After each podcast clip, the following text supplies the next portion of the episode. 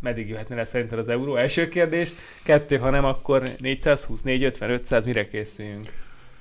Hát én úgy gondolom, hogy ha, ha megállapodunk az Unióval, akkor azért lehet egy erőteljes felélegzés, akár még a 380-as szint is reális lehet. Viszont, hogyha a háború is befejeződne az idejében, akkor akár még alacsonyabb szintek is szóba kerülhetnek. Nyilván ez két olyan feltétel, ami, ami nagyon nehéz lesz, és rövid távon szinte semmi esély, hogy bármelyik teljesüljön.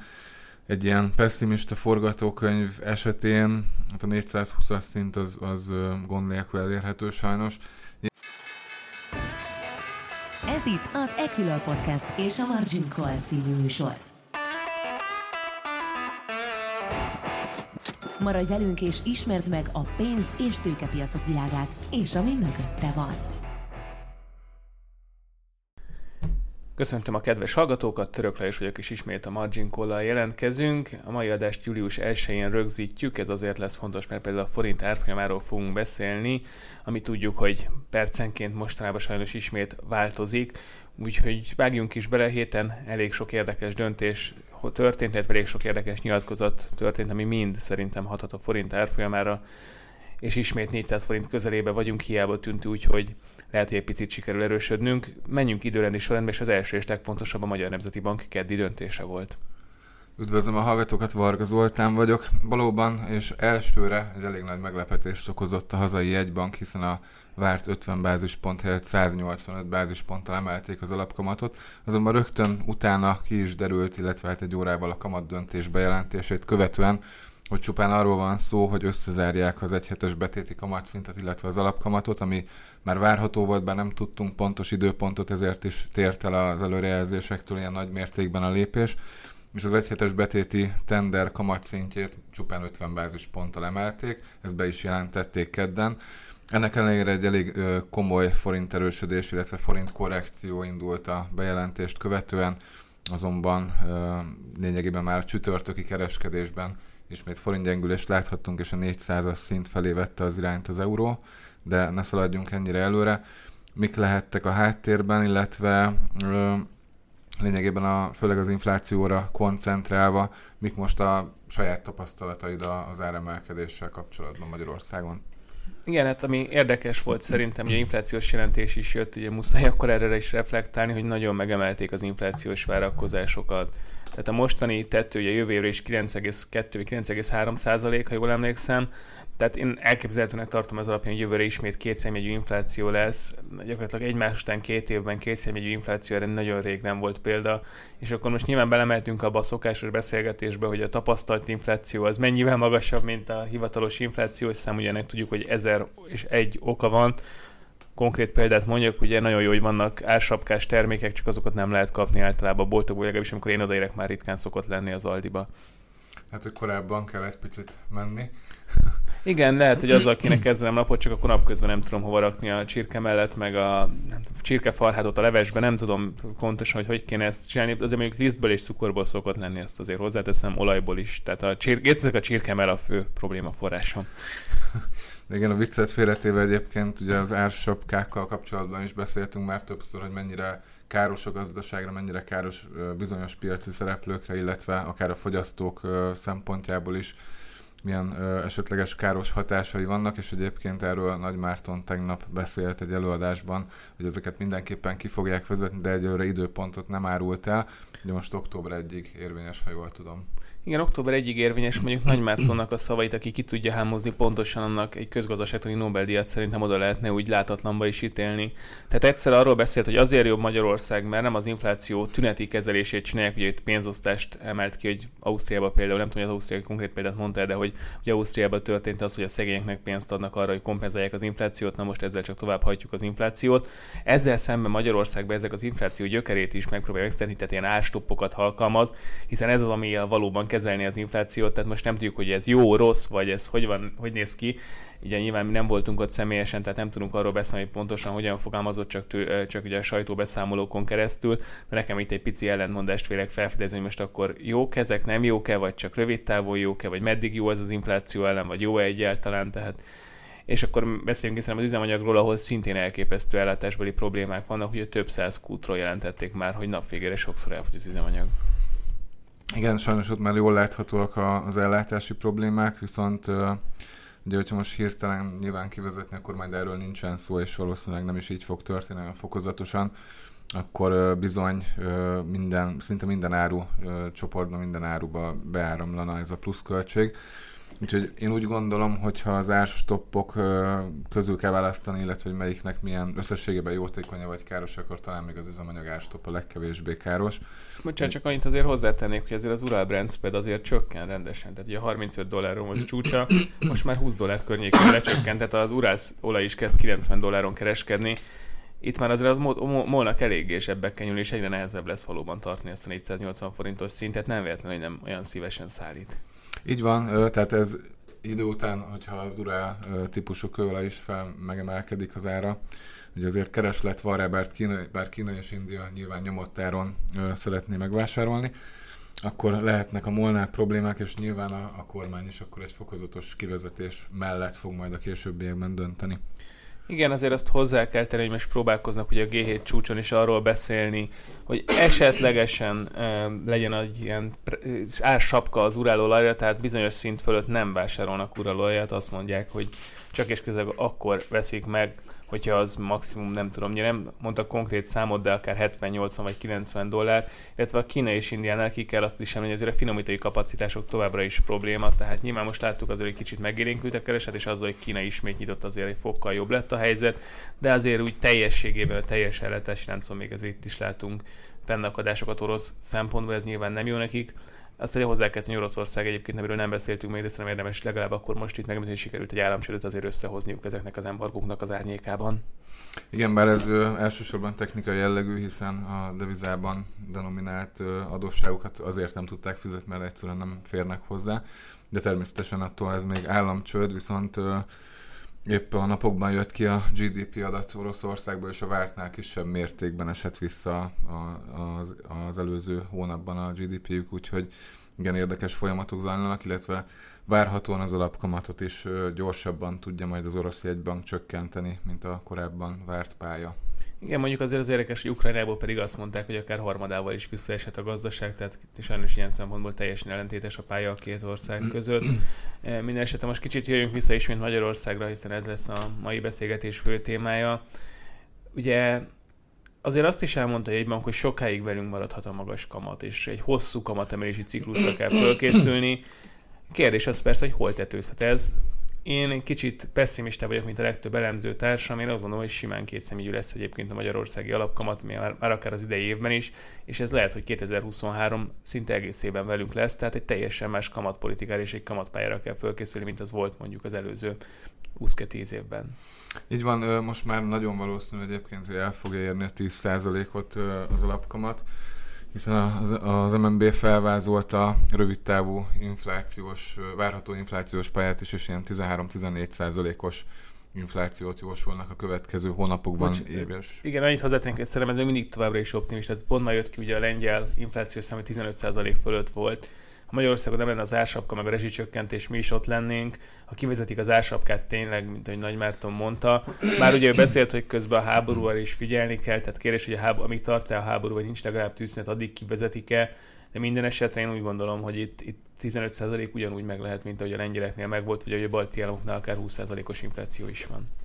Hát éves, éves átlagos infláció most ilyen uh, 11, 10, tehát egy sávot határoztak meg 11 és 12 hat között, lényegében 11-8-as középpel, és jövőre pedig ilyen 8% körül, illetve hát ott is egy sávban 6-8, 6-8 és 9,2% közötti inflációt várnak, tehát ebből is látszik, hogy uh, ugye valószínűleg a kamat is magasan marad, ahogy említetted is, bár ahogy inflációs fordulatot lát majd a jegybank, nyilván nem az első hónap alapján, de, de ahogy több hónapon keresztül már láthatóak esetleg a tetőzés jelei és némi csökkenés lesz, akkor elképzelhető, hogy szép lassan, nagyon óvatosan elkezdik majd a kamatot vágni, de ez nagyon a jövő zenéje, tehát egyáltalán biztos, hogy 2023 első fél évében erre sor kerül. Úgyhogy azért hozzátenném, hogy azért az infláció, ugye beszéltünk egy megélt infláció, pont most itt teszem, hogy a fodrásznál 3500 forint, 4500 forintra emelték már a hajvágását, és ugye pont az Economistban volt nemrég egy cikk, hogy mennyire jó indikátor a fodrászat az inflációra. Hát ez alapján még a neheze előttünk van. Illetve azért hozzá kell tenni, hogy beszéltünk itt pénzosztásokról korábban, hogy Nyugat-Európában, Észak-Amerikában itt is ezért történt egy nagy adag, ezt Nagy Márton szintén elfejtette egyébként a beszédében megemlíteni, hogy itt óriási pénzeső volt, és a kereset még mindig itt van, és folyamatosan gyakorlatilag az van, hogy még mindig ott a kereset, és ezért tudja folyamatosan árat emelni. Miközben ugye korábban a gázos adásban beszéltünk, hogy 1000 milliárd euró vándorol ki körülbelül Európába a különböző gáz és ö, olaj előállító országok felé a korábbi évekhez képest. Tehát egy óriási elszegényedés indult Európába. Egyébként erről is beszélt Nagy Márton, viszont szerintem ez egy nagyon érdekes és nagyon helyes meglátás volt, és egy elképesztő kockázat, hogy az a típusú európai jólét, amihez Magyarország szépen lassan kezdett csatlakozni, mondhatjuk azért az utóbbi tíz évben, lassú volt ez a felzárkózás, de egyértelműen látszottak jelei. Most azt, hogy ez mennyire stabilabban nem menjünk bele, mert egy órákon keresztül tartó vitát folytathatnánk arra, hogy milyen helyes vagy helytelen volt a magyar gazdaságpolitika az utóbbi 30 évbe fogalmazunk így akkor, de minden esetre azért látszott az, hogy az utóbbi években kezdtünk felzárkózni, ez az infláció teljesen megöli, és közben egy olyan időszakban, amikor nyugaton is igazából elszegényedésre játszanak. Pont ma olvastam, hogy a Franciaország, ami tipikusan elképesztően olcsón tudott mindig elektromos áramot előállítani, és mindig az egyik legolcsóbb volt ott az egész Európában, és ugye a nagy atomerőmű túlsúly miatt nagyon olcsó általában. Most 15 euróról 177 euróra emelkedett egy megavattóra áram ára, tehát óriási áremelkedések vannak ott is. Nyilván a lakosság ezt egy egyben nem érzi meg, de elég, ha csak idézőjelben nem tízszeresére megy fel a gáz, gáz vagy áramszámla, hanem csak két-háromszoros áram, ez is óriási probléma. Igen, és még arról nem is beszélünk akkor, hogy mi történik abban az esetben, amivel kapcsolatban egyre erősebbek az aggodalmak, hogyha akár teljesen elzárja Oroszország a földgázszállításokat Európa felé, tehát egyrészt a lakosság ö, számára nyilván biztosítani szeretnék a fűtési szezonra az energiahordozót, de az ipar ö, egyes részeit le kellene állítani, és ez viszont Magyarországra is kihatna, még abban az esetben is, hogyha nálunk ö, elérhető lenne az energiahordozó de ez ö, egy elég pessimista forgatókönyv, de sajnos a jelenlegi helyzetben akár ez is elképzelhető. Igen, részben itt is javaslom, hogy a gázos adást hallgassák meg, azért, hogy tározók kb. Féltár, féltáron vannak, még annyi se, és az, hogy nem jön gyakorlatilag ugye az északi egy áramton csak 30-40 százalékos töltöttség mellett nem túl pozitív a kép, ez valóban így van. Maradj velünk! Ez a Margin Call, az Equilor pénzügyi kibeszélő podcast műsora. És az adás első felében beszélgettünk, a inflációs folyamatokról, illetve forint árfolyamról egy kicsit belementünk már abba, hogy mit csinált a jegybank, de szerintem érdemesebb még alaposabban megnézni azt, hogy mi várható. egy kicsit beszéltük azt, hogy két személyű alapkamatot prognosztizálunk a mostani folyamatok alapján, illetve várhatóan a jegybanki csúcsnál akár magasabb tetőn is csúcsozhat egyébként az infláció. Egész Európában ezt látjuk. A békén kívül van bármi más megoldás? Recesszió? Hát én azt gondolom egyébként, hogy az eurózónában ö, majd, hogy nem fogadni mernék, hogy recesszió jön, több tagállamban is, ö, erre akár mérget is vennék. Az Egyesült Államokban is esélyes, de, de ott talán egy picit kisebb az esélye. Magyarország ö, esetében is egy picit talán kisebb az esély, mint eurózóna több tagállamában. Hála az óriási növekedési többletünknek, egyébként ha lefordítjuk ezt, gyakorlatilag amiatt van, hogyha jön az EU-s pénz, akkor azt el tudjuk költeni. Ennek köszönhetjük, hogyha nem lesz itt recesszió. Igen, pont ezt akartam mondani, azért van még egy feltétel, az pedig az uniós források beérkezése, vagy legalábbis a nagy részének a beérkezése, amivel kapcsolatban még továbbra is elég nagy a bizonytalanság. És... Nagy Márton tegnap optimista volt. Remélem, hogy igaza lesz. Ugye Navracsics Tibor is úgy nyilatkozott, hogy bár ő csak a kohéziós felzárkóztatási pénzekről beszélt, hogy reményei szerint, illetve véleménye szerint az év második felében megkapjuk, de ugye a helyreállítási alapforrásai is nagyon fontosak lennének. Úgyhogy ez lesz a magyar gazdaság szempontjából az egyik legnagyobb kockázat és az egyik legfontosabb tényező a következő hónapokban.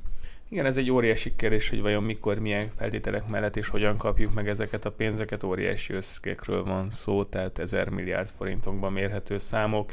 Nyilván az nem... Én úgy gondolom, hogy azért biztosan százalékot nem fogunk megkapni, hanem majd valamit kitalálnak, hogy csak kis részét, meg nyilván valami kompromisszumot próbálnak, bár én nem nagyon láttam azt, hogy az Európai Unió pontosan mit szeretne és az, hogy nyilván a magyar kormány válaszai meg még annyira se hivatalosak, mint amennyi az Európai Uniónak a elbénázott kommunikációja, tehát nagyon nehéz így kívülről látni ezt a folyamatot, hogy valóban minden a rendben van-e.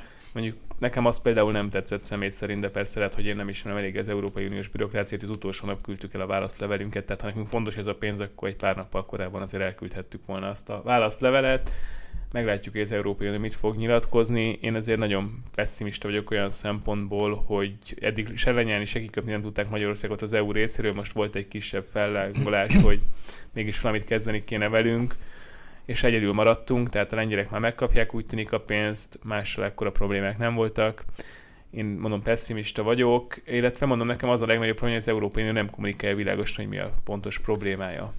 A lengyelekkel, a lengyel mintára felmerült már, hogy esetleg a helyreállítási alap forrásaival kapcsolatban ugye Lengyelországnak is feltételek, konkrét feltételeket szabtak, és abban az esetben fogják megkapni, és akkor felmerült az Európai Bizottság részéről, hogy ezzel próbálnak megmenteni idézőjelben a magyar forrásokat. Tehát, hogyha kapunk egy ilyen ajánlatot, vagy ö, kérést, vagy lehet úgy is fogalmazni, hogy ö, Zsarolást. követelést akartam mondani, akkor, akkor már előrébb lennénk, és abból, abból talán a magyar kormány is tudna konkrétan válaszolni, hogy ezeket a feltételeket tudja teljesíteni a, a források érdekében, vagy, vagy esetleg nem fogja tudni. De ez mindenképpen a, a forint árfolyamra is nagy befolyással lesz, és szerintem térjünk is át arra, mert gondolom a hallgatók nagy része is ö, igazából rendkívül kíváncsi arra, hogy milyen kilátások, milyen várható mozgások lehetnek a következő hónapokban. Hát szerintem elég csak arra ránézni, hogy egy bank gyakorlatilag precedens nélkül, idéző a precedens nélkül. Tehát az utóbbi időszakban precedens nélkül nyilván korábban azért voltak ennél nagyobb emelések is, de óriási emelése után amit nem ért szinte mondhatjuk. Annyi, hogy a 404 forint körüli tetőről le tudtuk hozni 393 forintra egy pár napig, egy-két napig, tehát ez tényleg szó szerint pár napig, és hát így most péntek délutánhoz közeledve ismét 400 forint közelébe kereskedik az euró forint árfolyama Szerintem a jegybank is azért elmondta, nem az ő kezükben van a megoldás, az Európai Unióval kéne megegyezni, és akkor ismét meddig jöhetne le szerinted az euró? Első kérdés. Kettő, ha nem, akkor 420, 450, 500, mire készüljünk? Hát én úgy gondolom, hogy ha, ha megállapodunk az Unióval, akkor azért lehet egy erőteljes felélegzés, akár még a 380-as szint is reális lehet. Viszont, hogyha a háború is befejeződne az idejében, akkor akár még alacsonyabb szintek is szóba kerülhetnek. Nyilván ez két olyan feltétel, ami, ami nagyon nehéz lesz, és rövid távon szinte semmi esély, hogy bármelyik teljesüljön. Egy ilyen pessimista forgatókönyv esetén hát a 420-as szint az, az gond nélkül elérhető sajnos. Nyilván itt lehet mérlegelni a, a negatív forgatókönyvek között, hogy melyik fog teljesülni, tehát én ebben az esetben, hogyha akár a földgázszállításokat is elzárnak, és uniós forrás sem kapunk, akkor akár a 450-es szint is. Ja, mondjuk akkor lehet. igazából teljesen mindegy, nem ez lesz a problémánk. Tehát Igen. akkor nem tudunk mivel fűteni, az már rég rossz jót. Valószínűleg egyébként a fűtés meg lesz, de a magyar gazdaság úgy áll földbe, mint a hogy kell, és ez nem csak a magyar gazdaság, hanem az egész Európai Uniós gazdaság miatt is lesz, tehát egymást erősítő hatás. Igen, kicsit beszélt erről, de hát ha gáz, tehát elég csak arra gondolni, hogy a műtrágyagyártás már mennyire akadozik az egész világon, nem csak nálunk, tehát ez nem csak az Európai Unióban, hanem az egész világon a magas gázárak miatt. Látjuk itt a problémákat rendesen. És hát tényleg az euróforintnál meg tényleg az a nagy kérdés, hogy, hogy meddig mehetünk el. Tehát alapból a mostani bizonytalanság egyértelműen nem jó. Ha ez minimum szeptemberig kitart, azért most július 1 van, július-augusztus, az két hónap viszonylag szűk piacokkal, tehát azért ilyenkor a szabadságolások alatt tudjuk, hogy nem olyan, nem ugyanúgy teljes nem százalék ugyanúgy működnek, amíg az FX piacok sem, mint, mint mondjuk egy szeptember közepi napon. Hát érdekes lesz, ráadásul, hogyha tartósan 400 forint fölött vagyunk, akkor a spekulánsok lehet, hogy vérszemet kapnak. Jó a kerib a forintba, de nem biztos, hogy kompenzálja, hogyha pár nap alatt tudunk 3, 4, 5, 10 forintokat csökkenni. Igen, és nekem ami igazán aggasztó volt az elmúlt napokban, ugye a keddi kamat döntés követően a forint mozgásában, hogy tényleg egy erőteljes korrekciót követően, de olyan gyorsan visszarántottak egy ilyen meredek emelkedő trendbe, ami ugye az elmúlt hónapokban látszik, és havi 15-20 forintos emelkedést jelent, és mindenképpen az, az kellett volna a megnyug, megnyugváshoz a forint árfolyamában, hogy ebből, legalább ebből a meredek trendből kijöjjünk lefelé, és sajnos ez nem sikerült, ez, nagyon-nagyon aggasztó itt technikai kép alapján. Most nyilván a, a 404-70 körüli történelmi maximum az egy fontos ellenállás, de egyáltalán nem vagyunk biztosak abban, hogy meg fogja állítani, hogyha tovább tart ez a, főleg a nemzetközi befektetői hangulat is nagyon változékony, sőt negatívnak mondható az elmúlt hetekben. És még dollárerő is van, ami tipikusan nem jól feltörekvő devizáknak köztük a forintnak sem. Már lassan így folytatjuk, az euró is feltörekvő deviza lesz egyébként, tehát hála a déli adósságprogramoknak, meg az LKB bénázásának nem nagyon segít senki idézőjelben, és akkor ne beszéljünk az olyan buta ötletekről, szerintem az, egy külön adást úgy is meg fog érni, hogy 2035-től nem lehet majd belső égési motor gyártott autót eladni. Tehát az Európai Unió mindent megtesz azért, hogy rosszabb legyen önmagának, nem kell őket félteni, és akkor még van egy magyar problémájuk is, ami persze a mi problémánk igazából. Hát próbáljunk valami pozitívumot is talán az adásban kihozni. Magas a kamat? Lehet 8,5%-on állampapírt venni 5-10 évre. Igen, tehát bár most én azt mondom, hogy ez most még nem annyira pozitív, de jövőre, hogyha ha tényleg a, az infláció tetőzését látjuk, és még az MNB nem kezd el kamatot csökkenteni, és még magasak az állampapírpiaci hozamok, akkor bizony akár egy ilyen hosszú távú befektetésnek is nagyon kedvező lehet. Ha feltételezzük, hogy 2024-től érdemben csökken majd az infláció, akkor ez egy 5-10 évre ez egy jó befektetés lehet bizony. Igen, hát mondjuk azért szerintem ezt még nem biztos, hogy most kell eszközölni, már azért el lehet kezdeni, hogyha valaki nagyobb pakba gondolkozik, de én, én félek tőle, hogyha bejön a jóslatom és két személy lesz az alapkamat, akkor is szerintem az állampapírhozamok is a közép-hosszú távon is két személyűek lesznek, tehát még én idézőjelbe kivárnék. Hát ennyi voltunk már, nem mondom, hogy túl optimista adás volt, de sajnos a tények nem nagyon engedenek erre lehetőséget. Bízok benne, hogy előbb-utóbb lesz majd egy vidám adásunk. Köszönjük a figyelmet, találkozunk legközelebb. Sziasztok! Köszönjük a figyelmet, sziasztok! Ez volt a Margin Call, az Equilor pénzügyi kibeszélő podcast műsora. Ha tetszett az adás, iratkozz fel követőink közé, vagy honlapunkon hírlevelünkre, hogy elsőként értesülhess a legizgalmasabb tőzsdei sztorikról. A műsorban elhangzott információk marketing közleménynek minősülnek, és nem a befektetési elemzés függetlenségének előmozdítását célozza. Az elhangzottak tájékoztató jelleggel bírnak, a megszólalók adott időpontban fennálló véleményét tükrözik, nem minősül bármely pénzügyi eszköz jegyzésére, vásárlására vagy eladására történő felhívásnak, befektetési tanácsadásának, továbbá befektetési döntések alapjául sem szolgálhat. Az elhangzottak nem tekinthetők szerződéskötésre vagy kötelezettségvállalásra történő ösztönzésként, azok kizárólag saját felelősségre használhatóak fel. Részletes tájékoztatóért keresse fel honlapunkat www.ekilör.hu